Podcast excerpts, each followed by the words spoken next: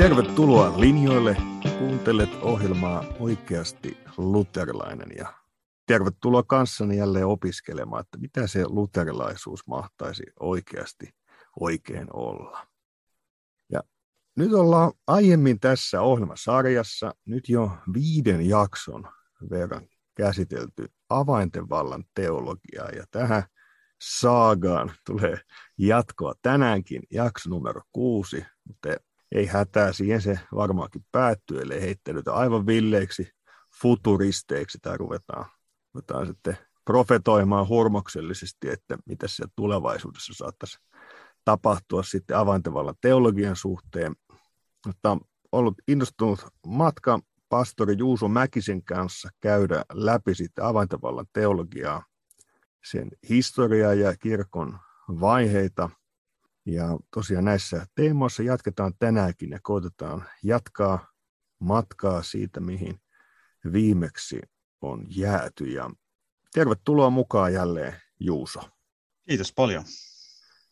Me ollaan viimeksi, jos se nyt aivan väärin muista, niin on, on jääty siihen 1700-luvun ja 1800-luvun taitteeseen ja taisi olla Agrenius seikkaili siellä ja pohti visaisia yksityisen ja yleisen ripin kysymyksiä, miten soveltaa seurakuntaelämässä. Ja tätä tematiikkaa aika paljon viimeksi käsiteltiin ja nyt tänään sitten toivottavasti päästään, jos ihan futuristisesti pohdita tulevaisuuden kysymyksiä kauheasti, mutta, mutta semmoiset, että miten avainten vallan teologia ja käytännöt voisi vahvemmin elää meidän kirkollisessa todellisuudessa – mutta että varmaan sieltä pikkusen kurotaan vielä historian askelmerkkejä läpi.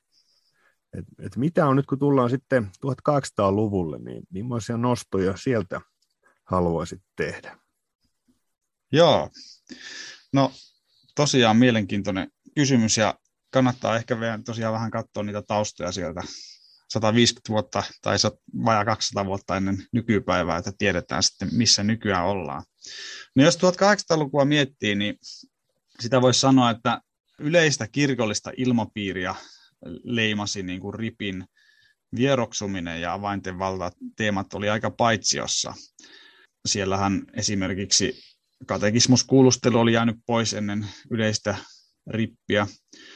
Julkirippi oli käytännössä kadonnut ja myöskin varsinainen synnin päästö tässä ehtoollista edeltävässä yleisessä ripissä oli muuttu sitten 1800-luvun mittaan armon vakuutukseksi, eli tämmöiseksi raamatun lauseeksi esimerkiksi, että synnin tunnustuksen jälkeen pappi vaikka sanoo, että jos me tunnustamme syntimme, niin on hän uskollinen ja vanhurskas, niin että hän antaa meille kaikki synnit anteeksi. Itse asiassa myöskään niin kuin, nämä laajat kansanherätykset ei kaikilta osin tukenut ripin nousemista esiin. Että herännäisyys esimerkiksi suhtautui aika epäilevästi rippiin, Yksityistä sieluhoitoa kyllä harrastettiin ja syntiä tunnustettiin kahdenkin kesken, mutta synnin päästöä varsinaisesti pelättiin julistaa. Ja sitten herännäisyyshän pääsi vaikuttamaan aika laajasti 1800-luvun, varsinkin loppupuolen papistoon. Ja monet sieltä sitten innostu Beckiläisyys-nimisestä suuntauksesta, eli Johann Tobias Beck nimisen saksalaisen teologin biblisismistä, jonka ajatus oli se, että se suhtautui kriittisesti kirkon tunnustukseen ja halusi nojautua yksin raamattuun opin lähteenä, mutta se hän johti hyvin toisenlaiseen tulokseen kuin vaikka luterilainen paluu raamattuun, että siinä suhtauduttiin hyvin kriittisesti vaikkapa kolminaisuusoppiin tai vanhurskauttamiseen ja samoin sitten myöskin rippiin. Ja monet 1800-luvun jälkipuoliskon merkittävät kirkolliset teologit oli bekkiläisiä. Esimerkiksi Gustav Johansson, joka oli ensin Kuopion piispa ja myöhemmin arkkipiispa, niin lukeutui näihin. Ja hän esimerkiksi 1800-luvun lopulla katekismus valmisteluissa lausui julki suorastaan epäilyksen, että, että vähän katekismuksen rippikaava ö, vähentää ripin arvoa ihmisten silmissä ja lieneekö se edes Lutherin kynästä. Eli tämä oli se yleinen ilmapiiri 1800-luvun kirkollisessa valtauomassa ripin suhteen. Mutta oikeastaan sitten ison muutoksen tähän asiaan toi lestadiolaisuus. Eli sen yhdeksi ominaispiirteeksi tuli nimenomaan synnin päästö. ja rippi. Ja tässä siis taustalla oli se, että, että sehän oli siis herätysliike, joka lähti Ruotsin Lapista liikkeelle Lars Levi Lestadius nimisen papin ympäriltä, mutta oikeastaan sitten hänen, hänen työtoverinsa Juhani Raattama, joka oli katekeetta, niin Raattaman merkitys oikeastaan tässä nousi tärkeimmäksi. Hän eräissä seuroissa 1853 Jellivaarassa niin kohtasi syntikuormasta ahdistuneen palvelijan, jolle sitten Raattama julisti synnin päästön Lutterin kirkkopostilan erään saaran innoittamana. Ja tätä kautta sitten tämä synninpäästön julistaminen Jeesuksen nimessä ja veressä, niin siitä tuli yksi lestadiolaisuuden ominaispiirteistä. Ja, ja voi sanoa, että oikeastaan pitkälti lestadiolaisuuden ansiota, että rippi nousi 1800-luvun jälkipuoliskolla jälleen kirkolliseen keskusteluun, vaikka se tosiaan ei kauheasti vielä saanut tilaa kirkon elämässä muuta kuin lestadiolaisten piirissä. Et sitten nämä bekkiläiset suhtautuivat hyvinkin torjuvasti ripin teemoihin ja sitten lähinnä evankelinen herätysliike osoitti myös ymmärrystä lestadiolaista opetusta tai sen rippi, rippikorostusta kohtaan tai, tai tervehti ilolla sitä, että ripistä puhuttiin, vaikka, vaikka evankelisuus ei siis toki yhtynyt kaikkeen, mitä lestadiolaisuus ripistä opetti. Mutta voi sanoa, että lestadiolaisuus on se yksi iso 1800-luvun teema ripin suhteen. Joo, se on varmasti hyvä ymmärtää näitä historiallisia kehityskulkuja sitten myös myöhempien ratkaisujen taustalla. Ja sitten millaisia vertauksia siellä kulkee. Sitten niin kuin 1800-luvun se iso teologinen ikkuna on sitten tämä myöhemmin, tai, tai siellä syntyvä uusprotestantismi ja se kirkollisuus, mutta sen tietysti taustoja on jo siellä tämmöisessä valistuksessa ja teologiassa, on juuri se, vaikka oppi sideavaimesta ja päästöavaimesta on käytännössä kadonnut mm. kirkoista elämästä. Ja sitten kun, jos jossain vaiheessa käsitellään sitä tai on vähän niin kuin sivujuonteena ollut jossakin jaksossa esille tämä yhteinen julistus vanhurskauttamisesta, mikä on sitten myöhemmin, missä tavallaan, kun voisiko sanoa, luterilaiset myy- myyvät alehintaa kalleimman aarteensa, jos se välillä vähän tällä rujosti ilmaisee. Tai siis se on e-, epäselvä teologinen dokumentti, mutta että mm. eihän niin kuin vanhurskauttamisteologian ongelmat sieltä lähtenyt, vaan, vaan niin kuin sanotaanko, että Suomen kirkollisessa ja teologisessa maisemassa ne vanhurskauttamisoppi on voinut olla sekaisin niin kuin tosi, tosi pitkään. Just vaikka tässä viittasi tämä bekkiläisyyteen. Mm. Ja, ja juuri tämä niin kuin, myös, miten nähdään tämä kirkon jatkuvuus ja muu. Että just niin kuin, ehkä tiivistää sille, että siinä tässä ajattelussa niin, niin kuin ei ymmärretty, että miksi haluttiin pitäytyä tunnustuskirjoissa ja postilloissa, vaikka pelkää raamatun lukemisen sijaan. Että se oli heille niin kuin jonkinlaista kirjoihin ja oppeihin suunnattua epäjumalan palvelusta. Siis että, että siinä, siinä jo ikään kuin se ajatus on, että, että oppi on joku tämmöinen kuin laki tai paha tai ylimääräistä. Se ei ole se, se kallis perintö, jonka Jeesus on, on antanut kirkolle, joka on itsessään aina hyvää. Mm. Joskus, joskus haastava meille, mutta että se on Jeesuksen antama asia.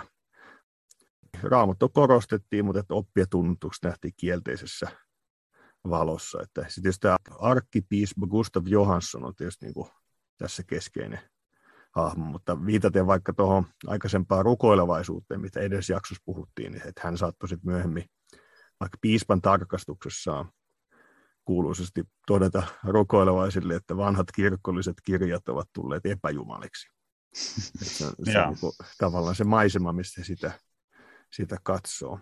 Ja ehkä laajemmin myös se, että sitten kun se, se vuosisadan teologinen virtaus on sitten 1800-luvulla siis jo, on, on juuri tämä, että ulkonaiset muodot ja järjestykset ja virkka ja tämmöinen kuin synnin päästö ja sitominen ja, ja nämä, niin ne on, ne on niin vaikeita asioita. Joo. Noista mitä sanoit, että niin tietyssä mielessä myös lestadiolaisuus niin voi yhtyä siihen, että, että vaikkapa virka tai, tai tota, tämmöinen kirkon ulkonainen muoto on niin kuin hankalia. Mutta siellä oli monia, monia niin kuin tosi positiivisia asioita, mitä Ripistä nostettiin esiin. Siis jos vähän niin kuin summaa, niin lestadiolaisuus korosti voimakkaasti yksityistä synninpäästöä. Se on todellista evankeliumia perustua avainten valtaan. Se tekee meidät osalliseksi Jeesuksen työstä Golgatalla, niin kuin sanotaan, että Jeesuksen nimessä ja veressä. Jumala vaikuttaa uskoa tämän suullisen sanan kautta. Hän antaa sanassaan synnit anteeksi ja pelastavan uskon. Avainten valta on nimenomaan seurakunnalle annettu tehtävä ja valta ihmisten autuudeksi. Synninpäästöä ei ole ehdottomasti sidottu paimenvirkaan, ja syntien tunnustaminen veljelle ja synninpäästön saaminen on kallis armoneuvo ja säännöllinen matkasauva kristityn kilvoituksessa kohti taivaallista kotimaata. Tämähän on niin, niin pääosin niin hyvin luterilaisia teemoja. Kyllä, siis nämä, nämä on nimenomaan sitä, ja se osittain se tulee ihan sieltä, että, että sieltä haettiin just näistä Lutherin tota, postilloista innostusta, mutta sitten siellä on tietyt vinoumat jo niin kuin alusta asti. Eli, eli tota, lestadilaisuudessa on alusta asti mukana tämä pietistinen perusratkaisu, että pyhän hengen työ eli synninpäästö sidotaan julistajan uskovaisuuteen että vain se, jolla on asuvainen pyhä henki, voi päästää oikein synnistä.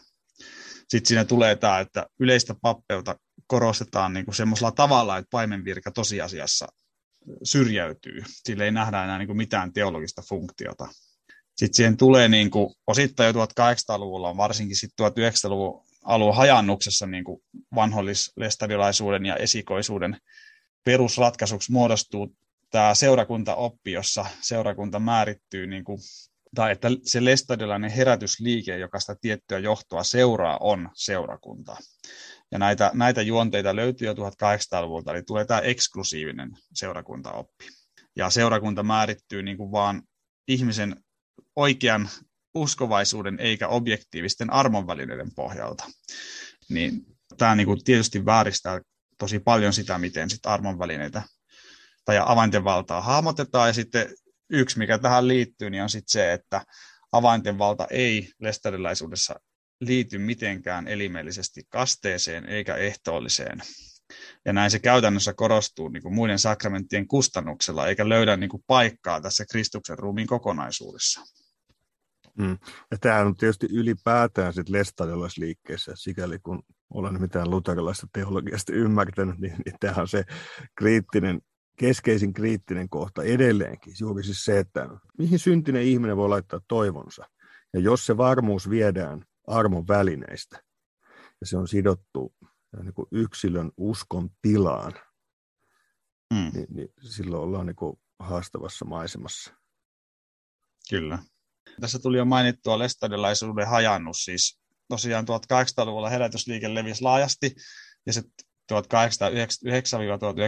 se sitten suuren hajannuksen aikana hajaantui kolmeksi pääuomaksi, joiksi muodostui esikoisuus ja vanhollislestadiolaisuus ja uusheräys. Mielestäni nyt on varmasti mielekästä niiden ominaispiirteisiin mennä, mutta se niin kuin kertoo lähinnä sitten sen, että se oli niin kuin alusta asti aika moni-ilmeinen liike, josta sitten oli niin kuin monenlaiseksi. Ja sitten jos me tullaan 1900-luvun puolelle, niin tosiaan siinä 1800-1900-luvun vaihteessa tämä bekkiläisyys oli niin kuin käytännössä ajanut ripin Suomen evankelis-luterilaisessa kirkossa aika paitsioon, että tota, 1913 käsikirjassa niin siellä ei ollut edes yksityisen ripin kaavaa, vaan ainoastaan sairaan rippi. Ja sitten kun yleinen rippikin oli semmoinen, että se loppui vaan raamatun lauseeseen, niin käytännössä niin kuin tilanne saattoi olla se, että luterilainen kristitty törmää rippiin vasta kuolinvuoteella. Ja katekismuksessakaan ei ollut Lutherin rippikaavaa, vaan se oli poistettu ja sitten ne opetukset ripistä oli laitettu vaan ehto olisi osa liitännäiseksi, mitä rippi on ja näin edespäin. Eli siinä, niin kuin, siinä oltiin niin kuin aallon pohjassa siinä 1900-luvun alussa. Mutta sieltä se rupesi sitten pikkuhiljaa nousemaan se ripin asema. Että tota, siinä oli niin useampia, useampiakin tekijöitä, että, että ensiksikin tämä tämä lestadiolaisuuden niin vaikutus alkaa pikkuhiljaa sitten näkyä, että siellä alkaa olla muitakin, jotka puhuu ripistä. Esimerkiksi Antti Pietilä, joka oli dogmaatikko ja Sivesopin professori, niin tämmöinen akateeminen hahmo, ei lestadiolainen, mutta lestadiolaisalueelta, ja kirjoitti 20-luvulla kirjan Synni, hätä ja Jumalan rauha. Niin kuin semmoisen kirjan, jossa hän niin kuin tämmöistä lestadiolaistyyppistä rippiopetusta tuo niin kuin liikkeen ulkopuolelta kirkolliseen keskusteluun. Ja varsinkin sitten 30-luvulla tämä alkoi rantautua vahvemmin myös kirkkoon tämä rippi, eli lestadilaisuuden lisäksi kuvioon tulee mukaan psykoanalyysi, freudilainen ajatus ylipäänsä siis siitä tämmöisestä niin kuin, on, syntyy niin kuin maallinen vastine tavallaan kristilliselle sieluhoidolle. Ja sitä kautta se tuo niin kuin kirkkoon niitä virikkeitä, että hei, meillähän on olemassa jotain tällaista, se on rippi. Ja, ja sitten toinen, toinen tämmöinen on Oxford-liike sitten, joka oli tämmöinen yhteiskristillinen, no ehkä herätysliike tai miksi sitä kuvaisi, joka, joka lähti liikkeelle Englannista ja, ja korosti voimakkaasti täydellistä antautumista Jumalalle ja uskovien keskinäistä jakamista. No, näin tietysti mikään ollut suoraan yhtä kuin luterilainen rippi, mutta ne teki siis sen, että kun kirkolliset, tulevat kirkolliset vaikuttajat sai innostusta näistä teemoista, niin sitten ne kiinnostui myös ripistä, ja sitten se alkoi näkyä ihan sitten siinä 1940- ja 50-luvulla esimerkiksi siinä, että piispat alkaa niin kuin paimenkirjassaan muistuttaa sitä, että kuulkaas, rippihän on yksi, yksi tärkeimpiä papiston tehtäviä, ottaa vastaan synnin tunnustuksia ja julistaa synnin päästöä. Ja, ja tota, tällä tavalla sitten rippi nousee jälleen kirkolliseen keskusteluun ja säilyy itse asiassa 1900-luvun mittaa aika lailla niin kuin kestoteemana, että monesta voi tuntua, että ei ripistä puhuta tai ole puhuttu meidän eliaikana, mutta ei se pidä paikkansa, jos sitä vertaa vaikka 1800-luvun alkuun. Itse asiassa siitä kyllä puhutaan, jos vaan niin kuin seuraa keskustelua. Joo. Mielenkiintoisen nostona tämä Pietilä, joka totesit, että hän on ollut mukana tässä myös rippikeskustelussa, koska hän on hahmona myös sellainen, jolla tämä sanotaanko vanhurskattamisopetuksessa ja ylipäänsä, että miten hän opettaa kirkon oppia traditioita, niin siinä on niin isoja kysymysmerkkejä.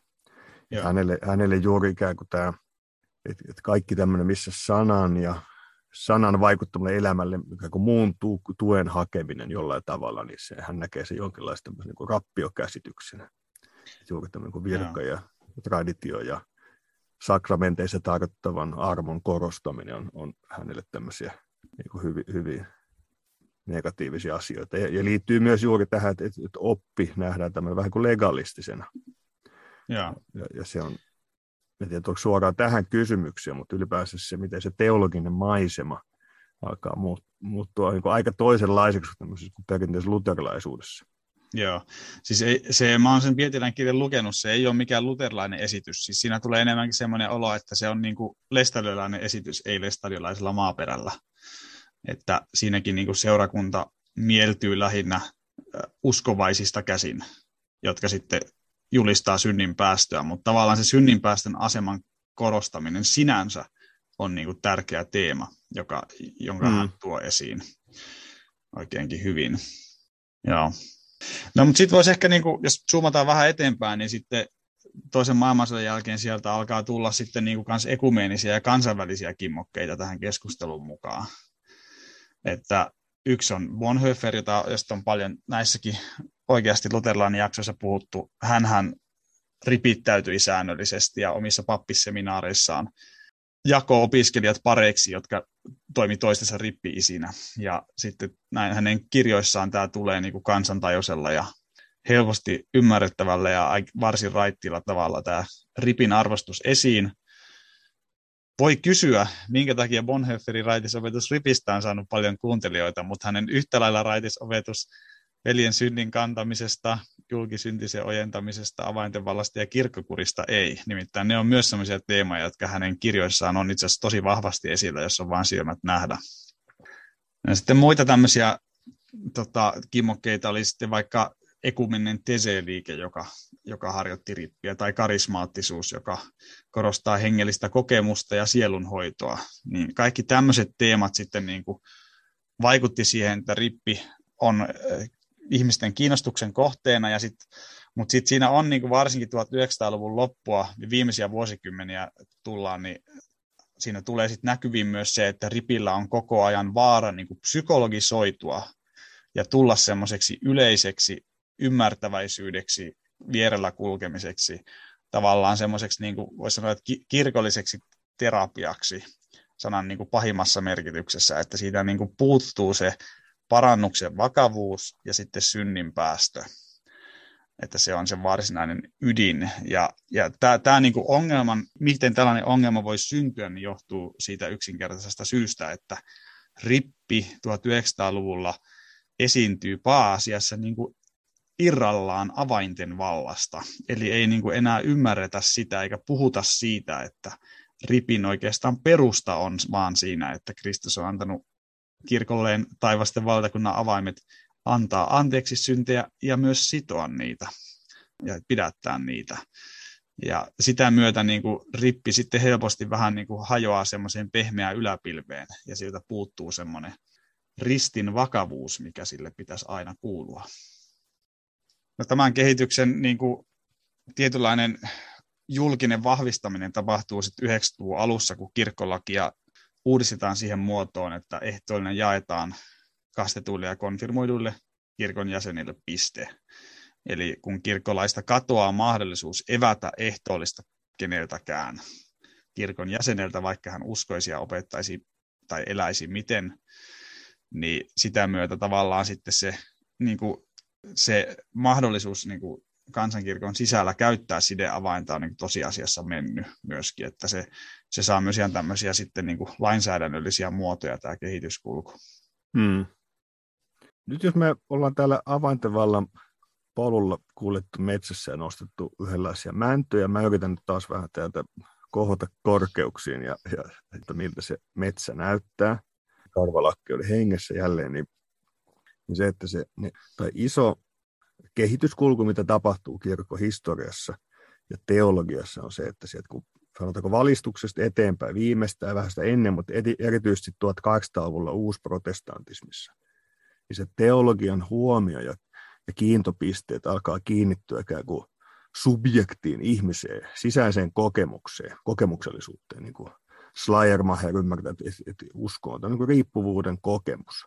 Hmm. Ja se alkaa irtautua niin kuin opista, ulkonaisten järjestyksistä, viroista, tämmöistä kaikista, mikä on asetettu ja silloin joku ikään kuin hierarkia ja oppi. Ja kaikki, kaikki ne, ne on niin kuin negatiivista. Se on tämä uusi protestantismi ikään kuin perusteesi. Että tämmöistä nähdään kuin kirkon rappio käsityksenä, joka on vapaa tämmöisen hurmuksellisuuden tai vapaan hengen vastaista. Tähän niin tietysti teologinen tutkimus on sitten myöhemmin osoittanut, että tämä on ihan, ihan virheellinen malli. Mm. Mutta kun me katsotaan tätä historiassa eteenpäin, me ollaan tämmöisessä tilanteessa, missä on sitten, siis päädytään tämmöiseen jonkinlaiseen ydinkäsitys tunnustuksellisuuteen, siis missä, missä juuri oppi ja tunnustus, ne irrotetaan evankeliumista ja nähdään sille jopa vastakkaisina asioina.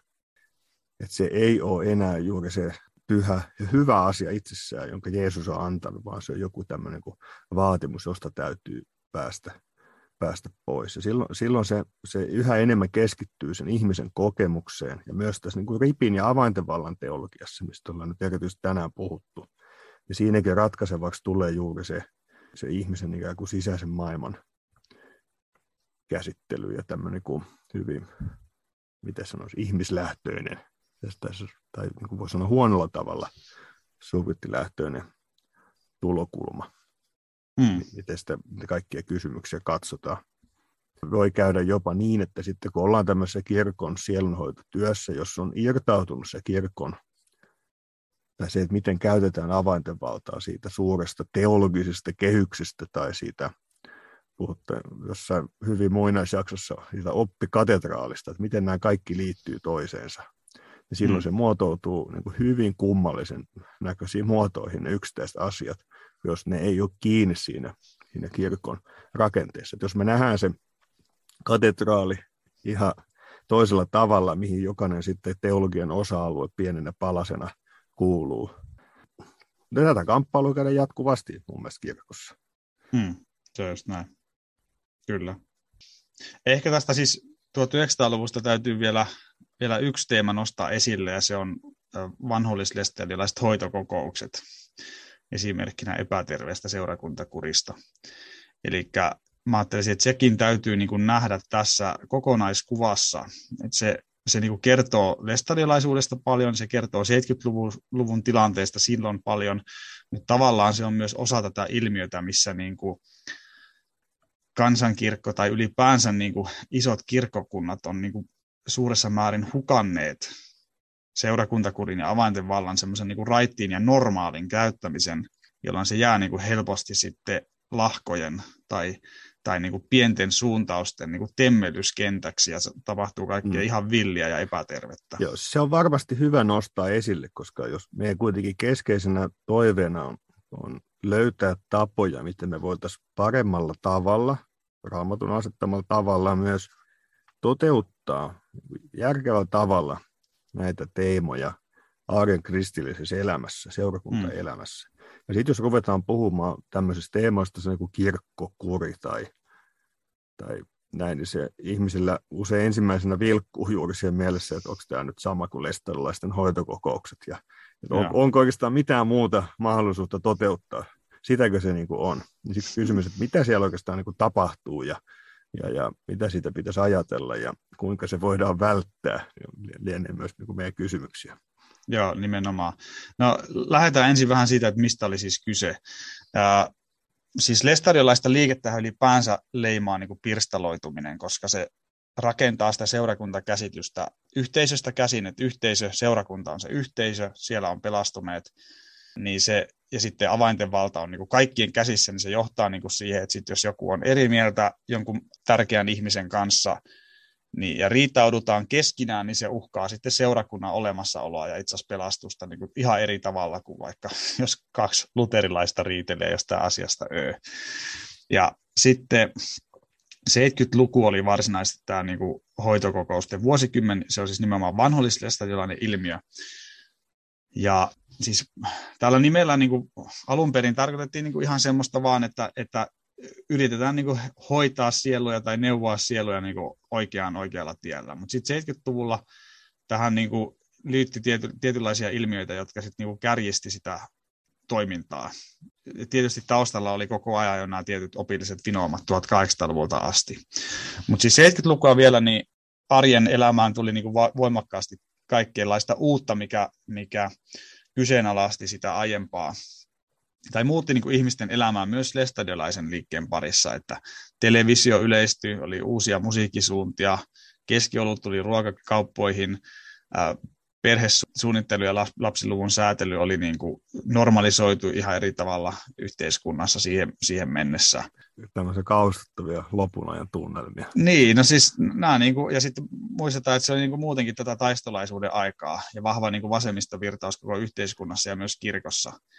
Ja, ja tota, tämä niinku teki sen, että herätysliikkeen sisällä siellä koettiin niinku suurta uhkaa ja sellaista, että nyt täällä uskovaiset ei enää niinku elä niin kuin ennen ja, ja tämä on kamalaa ja maailmallisuutta ja syntiä ja mitä kaikkea tapahtuu. Ja sitten yleensä paikallinen rauhayhdistys pyysi sitten Suomen rauhayhdistysten keskusyhdistyksestä eli SRKsta työvaliokunnalta apua. Se oli aika pieni porukka tämmöisiä saarnaa ja veljiä, jotka sitten kiersi eri rauhayhdistyksiä ympäri Suomen ja yritti sitten saada ihmisiä taas niin kuin kaidalle tielle ja tämmöinen Heikki Saari-niminen saarnaaja siellä sitten, tai puhuvainen veli nousi sitten niin keske, keskeiseen asemaan. Ja sitten vuodesta 1976 alkaen näitä hoitokokouksia alkoi yhä selvemmin määrittää oppi erilaisista hengistä.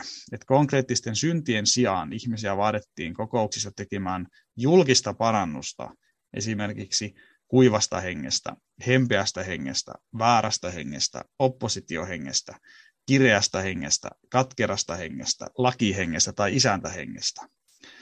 Ja yleisesti tämmöinen väärä käsitys, että jonkun hengen valta ei joutunut, ei vapautunut siitä muuta kuin tekemällä sitä julkista parannusta hoitokokouksessa. Ja sitten tämä perusteltiin sillä, että tämä Kristuksen asettama järjestys nuhdella veliä kahden kesken iäneen, niin se ei ollenkaan koske niin kuin se koskee vain uskovaisten välisiä yksityisrikkomuksia, eikä tämmöistä niin kuin väärän hengen vallassa olemista. Ja sitten näinä hoitokokousten huippuvuosina 78 ja 79 Saari sitten vaati vanhollislestadilaisia tekemään parannusta kososlaisuuden hengestä. Ja se kososlaisuus oli tämmöinen 30-luvulla ollut lestadilaisuuden haara, joka oli oikeastaan merkitykseltään tosi mitätön, mutta siitä oli tullut niin kuin liikkeen sisällä tämmöinen niin kuin leimasin, jolla aina oppositioryhmään niin kuin nimitettiin. Ja sitten käytännössä niin kuin, äh, esimerkiksi kerrotaan tällaisia ihan tosi juttuja, että joku, joku mummo pyytää hoitokokouksessa, että kertokaa minulle, mistä minun pitää tehdä parannusti, niin minä sitten teen. Eli niin kuin, kun vä, niin kuin synnit määritellään väljästi ja syntyy joukkohysteriaa ja tämmöistä niin kuin pieni porukka käyttää valtaa ja käytännössä kuuliaisuudesta SRK lähettiläitä kohtaan tulee niin oikea hengen mittari, niin sitten tavallaan mitä tahansa voi tapahtua. Ja sitten tulee niin kuin henkistä ja hengellistä väkivaltaa. Ja tämä, tämä sitten 79 nämä alkoi niin kuin pikkuhiljaa herätä sitten liikkeen sisälläkin siihen, että tämä on epätervettä ja tämä saari vapautettiin kaikista luottamustehtävistä ja hän sitten alkoi itsekin myöntää, että hän huumantui hänelle kertyneestä vaikutusvallasta ja lisäksi siitä valtavasta työtaakasta, mikä hänellä oli siinä kuluttavassa reissutyössä, että niin kuin ihminen kuluu puhki ja sitten rupeaa käyttäytyy ennakoimattomasti ja sitten kun pääsee tuollaiseen johtoasemaan, niin sitten siitä on niin kuin kamalaa jälkeä. Mutta sitten niin kuin vanhalle lestadilainen historiankirjoitus itse yrittää niin kuin välillä selvitä tästä ikään kuin sillä tavalla, että no me ollaan nyt irtisanouduttu henkiopista ja saarella meni överiksi ja, ja tota, se toimi niin kuin, niin kuin uusheräyksessä toimittiin, että nuhteli ankarasti uskovaisia synneistä ja me ei olla uusheräysläisiä, mutta että täytyy niin kuin muistaa, että siinä on tiettyjä elementtejä, e, e, eli tota, esimerkiksi tämä eksklusiivinen seurakuntaoppi, tai sitten näet, jotka niin kuin juonteena menee lestadilaisuudessa kauas, että sitä ei voi niin kuin silleen vaan kuitata sillä, että me ollaan tietyt asiat nyt ratkaistu, niin nyt ikään kuin meillä ei enää mitään tekemistä tämän kanssa, että tietyt palikat sieltä löytyy niin kuin vinoomat niin kuin alusta asti, ja sitten tämä 70-luvun homma veti sitten jutun ihan, ihan överiksi, kun siinä tuli vielä oikeat, oikeat väärät elementit mukaan. Mm, niin, eli tämä 70-luvun hommeli tuo niin räikeä tavalla esiin sen ongelman, jotka on siellä perustavalla tavalla myös jatkuvasti ja tänäkin päivänä. Niin, no toki silloin esimerkiksi tämä henkioppi, joka, joka oli silloin pinnalla ja josta oikeasti he on niin kuin irtisanoutuneet ja, ja muuta. Et siis on tiettyjä elementtejä, jotka, jotka nousi ja joista on luovuttu, mutta, mm. mutta tavallaan niin kuin se, että seurakunta rakennetaan niin kuin yhteisöstä, eksklusiivisesta yhteisöstä käsin, niin se esimerkiksi itsessään on sellainen piirre, että se niin kuin luo kasvualustan sitten, että kun vielä siihen tulee joku hullu, hullu idea lisää mukaan päälle, niin sitten menee niin kuin ihan överiksi. Mm.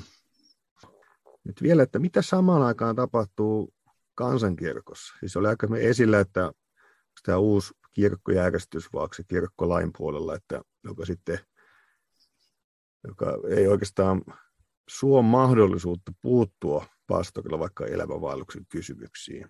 Ja näin siis, että se peruspyrkimys koko ajan lienee, että se on niin suhteessa avoimempaan kaikin tavoin ja myös avaintevallan vallan teologiassa. Ja, ja siinä on tiettyjä myös kiistoja käyty, mitä ainakin on tämä avokummikiista on yksi tämmöinen, mikä, mitä historiassa on, on sit löytyy. Joo, se on itse asiassa niin kuin, tavallaan aika paljastava, mihin mennään eri suunnilla. Kun ajattelee, että 78 ja 79 oli nämä hoitokokousten suuret vuodet siellä lestorialaisuudessa ja, ja kauhean niin kuin, kriisi epäterveen seurakuntakurin kanssa, niin sitten 1980, eli vain niin seuraavana vuonna tapahtuu tämä, että pastori Pauli Huhtinen kieltäytyi hyväksymästä avoparia kummeiksi Turun Maarian seurakunnassa. Ja hän vetosi kirkkolaki, joka vaatii, että kummien täytyy olla elämässään nuhteettomia evankelisluterilaista uskoa tunnustavia kristittyjä. Ja kirkon mukaan seksi ja yhdessä eläminen avioparin tavoin kuuluu avioliittoon, ja sen takia avoparia ei voi ottaa kummeiksi. No sitten arkkipiispa Mikko Juva ja, ja muut, muun muassa ja muutkin niin kuin reagoi tähän sit vahvasti. Ja, ja niin kuin yhtä aikaa, kun tavallaan pienessä liikkeessä menee ihan överiksi, niin samalla sitten kansankirkon valtauomassa mennään yhä vahvemmin siihen, että yhteiskunnan ja ihmisten yleisen elämänvaelluksen synteihin ei saa puuttua. Ja sitten 90-luvun alussa tämä tulee sitten ihan sinne kirkkolain tasolle, että ehtoollista ei saa evätä keneltäkään kirkon jäseneltä. Ja tavallaan sitten Luther-säätiön synty 2000-luvun siinä taitteessa ja varsinkin nouseminen otsikoihin 2004 Mellunmäen tapauksen yhteydessä, niin se pitää niin kuin nähdä osana tätä kehityskulkua, että avainten valta on, on hukattu, seurakuntakuri on jäänyt lahkojen temmellyskentäksi, ää, kansankirkko käytännössä luopuu sideavaimesta tai käyttää sitä vain niihin, jotka haluaisivat käyttää sitä oikein. Ja sitten tullaan tänne 2000-luvulle, jolloin sitten Johanna Pohjola ja Sakari Korpinen pyysi, että piispa Eero Huovinen ei tulisi ehtoolliselle, koska hän oli sietänyt hiipakunnassaan Antti Kylliäistä, joka kirjassa epäili helvettiä ja Kristuksen sovituskuolemaa ja sanoi, että kaikki pääsee taivaaseen ja ää, ei vihi papeiksi miehiä, jotka eivät suostu tekemään yhteistyötä paimenvirassa sitten naispuolisten pappien kanssa, koska katsovat, että raamattu ei tunne sellaista asiaa kuin naispuolinen pastori. Ja, ja tässähän on kyse siis avainten vallasta, siis että luterilainen pastori toteaa, että tässä on piispa, jolla on julkisia ongelmia hänen toiminnassaan, ne täytyisi ratkaista ennen kuin meillä on ehtoollisyhteys, niin siinä on kyse avainten vallasta. Ja tämä nyt sitten tavallaan niin kuin piirtää esiin sen, mitenkä niin kuin luterilaisen kirkon sisällä porukka, tai porukat on ajautunut tosi kauas toisistaan, että on, niin kuin, on tämä kirkollinen valtauoma, jossa avainten valta käytännössä on pois, ja sitten ne, jotka haluaa pitää sitä kiinni, joutuu sitten kirkon ulkopuolelle tai ristiriitaan sen kanssa. Ja näin niin kuin synty nivoutuu suoraan avaintevallan teologian keskeisiin kysymyksiin. Mm, kyllä. Joo, pitäisikö meidän sitten katsoa vähän nykypäivää ja miettiä, mitä tästä kaikesta nyt voisimme oppia, kun ollaan kuusi jaksoa möyhitty avaintevaltaa. Mm. Kyllä, eli mitä, mitä voidaan tehdä? Mitä me pitäisi tehdä? Ehkä semmoinen kuin perusteema, mitä meillä on seurakuntaelämässä ollut esillä, että niin kuin muinaisessa jaksossa oli tämä esillä, että, että on, on niitä pastoreita, jotka ei pidä yksityisen ripin vastaanottoa, koska kukaan ei tule, ja sitten on niitä, jotka, jotka pitävät, vaikka kukaan ei tule vielä. Joo. Eli, eli, eli tämä niin kertoo siitä, että, että se lahja on olemassa ja sitä jonkun verran toki käytetään, mutta se on ehkä sitten mielen maisemassa enemmän, tai hyvin monille semmoinen asia, että, että sitten sanotaanko joku, joku vakavamman asian jälkeen tai yhteydessä, niin on tai jonkun semmoisen ikään kuin, joka koetaan joku, joku iso asia, joka vaatii käsittelyä, ei ehkä tämmöisenä säännönmukaisena kristillisen kilvoitteluun liittyvänä asiana. Yeah. Ja, ja sitten se helposti jää myös sit, kun sit opetuksessa ja myös seurakunta elämässä, ainakin lähetysiipakunnassa vaalittu sitten messun yhteydessä olevaa rippiä, ja se on, se on ikään kuin on, on muodostunut tärkeäksi asiaksi ja näin, niin sitten on se, myös se, että se yksityisen ripin asema on, on sit katveessa. Tosin ajattelen, että ei se välttämättä syö sitä, syö sitä sillä tavalla pois, että sielläkin, missä voi olla täysin kateissa se rippi myös Jumalan palveluksen yhteydessä, niin ajattelen, että siitä seuraisi automaattisesti se, että yksityinen rippikään olisi kovin, kovin suuressa merkityksessä. Joo. Yeah. No se on tärkeä teema. Tästä voisi nyt varmasti monta, monta hyvää niin kuin, asiaa nostaa esiin. No, ihan yksi, mä että se, se tärkeä tärkeä asia yksi on, on opetus ja harjoitus. Eli mä ajattelisin, että yksityisen ripin paitsi on monta syytä. Yksi on ihan suomalainen kansanluonne, että ei tarvitse auttaa, itse pitää pärjätä. Me hakeudutaan apua, helpo, apua hakemaan vasta helposti, kun ihan pää kainalossa. Tämä vaikuttaa ihan tosi paljon myös meidän kirkon sisällä, että ihmiset ei tarpeeksi helposti ripittäydy. Että täytyisi niin kuin voittaa semmoinen turha häveliäisyys siinä, että, että tota, Kristus on käskenyt kirkkonsa päästämään syntejä. Jos te olette syntisiä, teillä on varmaan syntejä. Tota, tässä on yksi tapa, miten te pääsette niistä eroon. Tulkaa käyttämään yksityisen ripin lahjaa. Ja tota, sitten ihan kun miettii, että konkreettisesti, niin, niin meidän pitäisi saarnoissa opettaa ripistä, ja sitten katekeesissaan sillä on niin kuin ihan luontava paikkansa osana ehtoolliskouluja, rippikouluja, seurakuntapolkuja, kastekursseja ja, ja niin edespäin. Mutta mä ajattelisin, että meillä niin kuin liian usein rippiopetus jää niin kuin teoreettiseksi. Että me niin kuin puhutaan ripistä, mutta me ei opeteta ihmisiä ripittäytymään. Eli mun mielestä se kaikkein isoin asia olisi sit siinä se, että, että otetaan konkreettisesti luterilaisia virsiä kirjasta sivu 535 auki, katsotaan se rippikaava, puhutaan sitä ennen ripin teologiasta, ja sitten sen jälkeen harjoitellaan ripittäytymään se kaava kädessä. Eli esimerkiksi nyt vaikka sitten ehtoolliskoulussa tai seurakuntapolussa tai rippikoulussa se tarkoittaa sitä, että, että ihmiset ei yleensä käytä asioita, joista ne ei tiedä, mitä ne on. Ja yksityinen rippi on monille vieras, niin sitten on niin kuin semmoinen kokemuksellinenkin este käyttää sitä.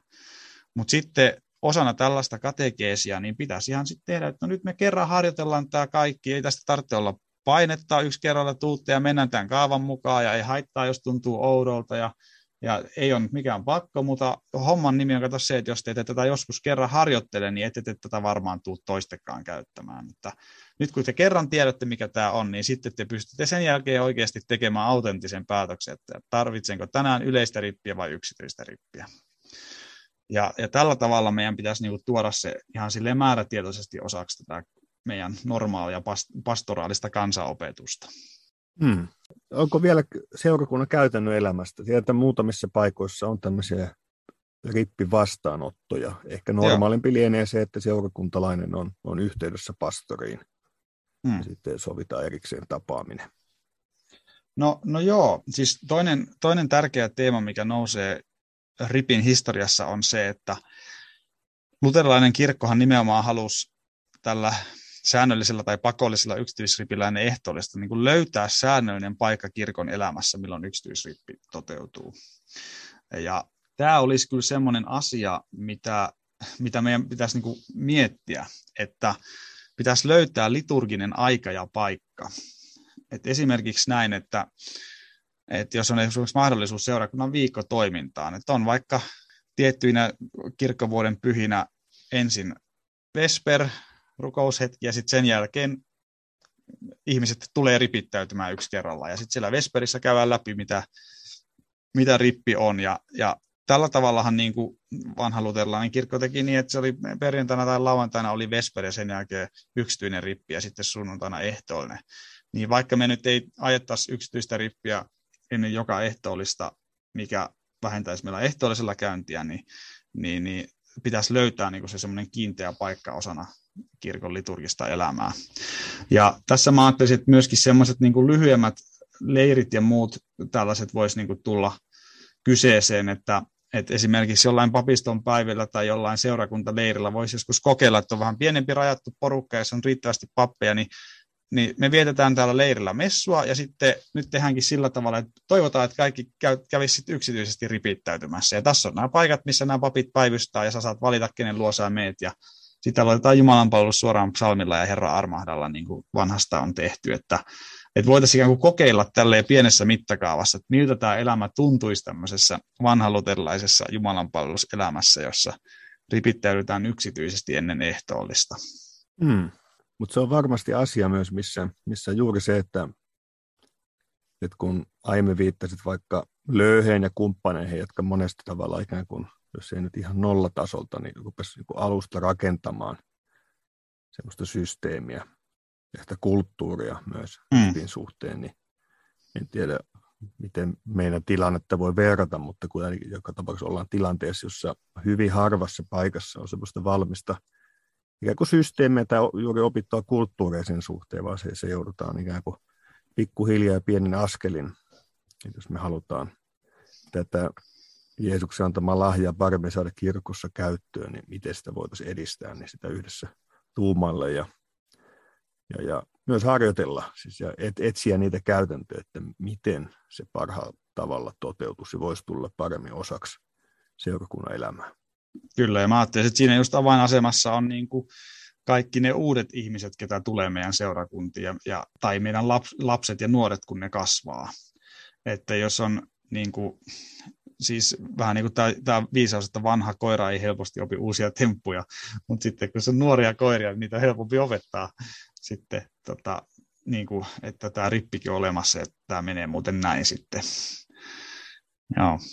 No. Sitten mä, sit mä voisin nostaa ehkä niinku ihan rippi isistä muutaman ajatuksen esiin. Yksi on se, että ripin historiassa toistuu toistuvasti se ajatus, että vain ripittäytyjä osaa ripittää.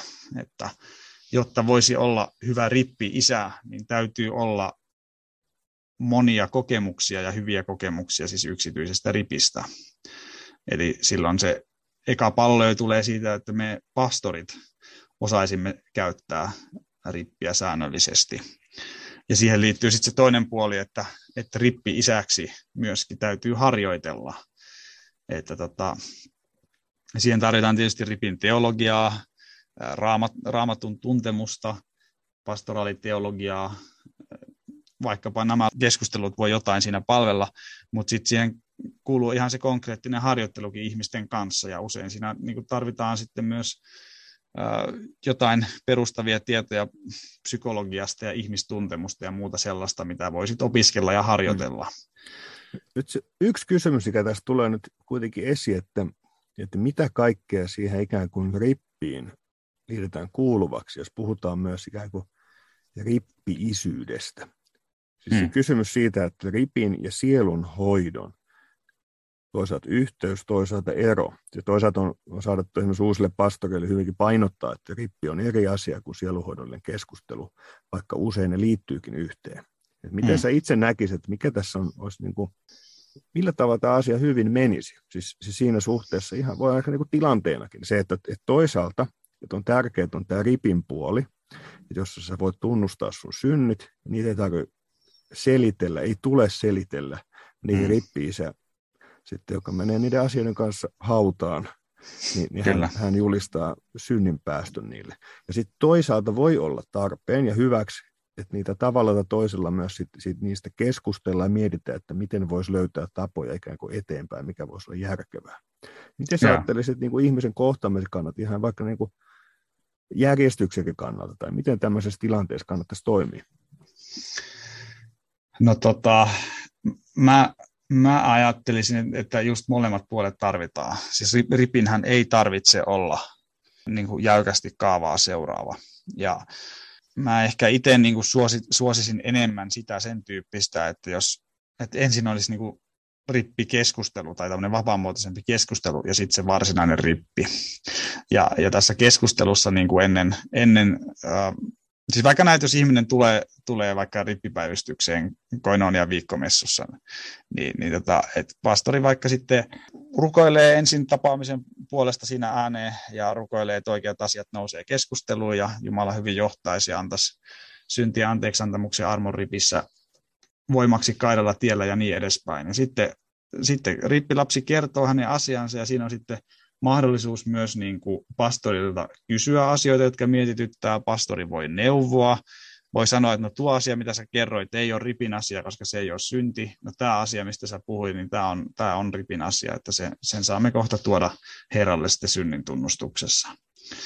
Ja usein niin kuin ihmiset tarvii tämmöisen niin kuin, ihan kuin kuulluksi tulemisen, tai siinä on just se tila niin kuin pohdinnoille. Mutta sitten kun mennään siihen itse rippiin, ja sitten voidaan mennä niin kuin aika kaavankin mukaan niin, niin si, sitten niin kuin, siinä vaiheessa ei, ei ihminen saa millään niin kuin, puolustella itseään, ei selitellä mitään, vaan niin kuin, jätetään ne Jumalalle ne synnit, jotka sitten myös siinä rippikeskustelussa on niin kuin, kirkastunut, että nämä, nämä on ne asiat, mitä ripittäytyjä haluaa tuoda.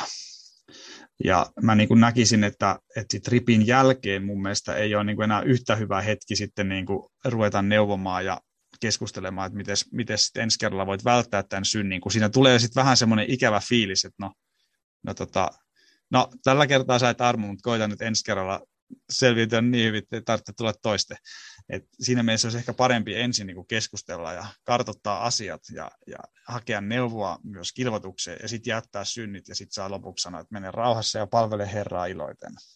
Joo, ja tämä on varmasti semmoinen asia, missä pastorit voi myös toinen toisiltaan sitten yhdessä opetella, että mikä voisi olla, olla hyvä tapa toteuttaa. Ja, ja sitten kun on tietysti, jos on tuttuja ripittäytyjiä, niin se myös ikään kuin semmoinen usein yhteensopiva tapa löytyykin.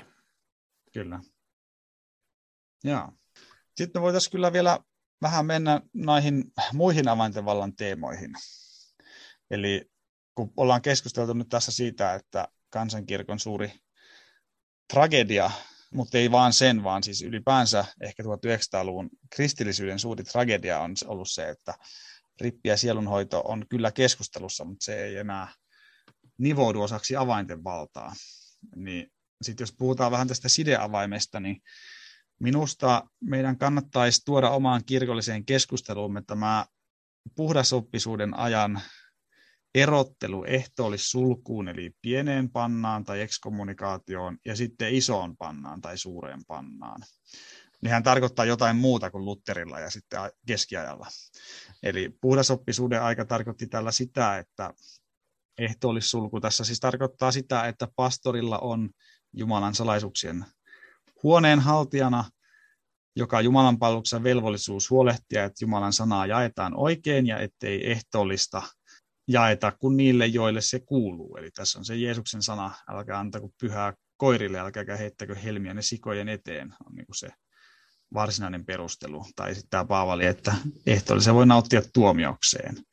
Ja, ja tämä on eri asia kuin se, mistä Paavali puhuu vaikka saatanan haltuun hylkäämisenä ja, tai Jeesus syntien sitomisena. Ehtoollisen epääminen on, on kyllä rajatussa mielessä sideavaimen käyttöä, mutta siis jos me joltakin ihmiseltä epäämme ehtoollisen, niin hän ei sillä, sillä toimenpiteellä automaattisesti ole sidottu synteihinsä tai kirkon ja pelastuksen ulkopuolella.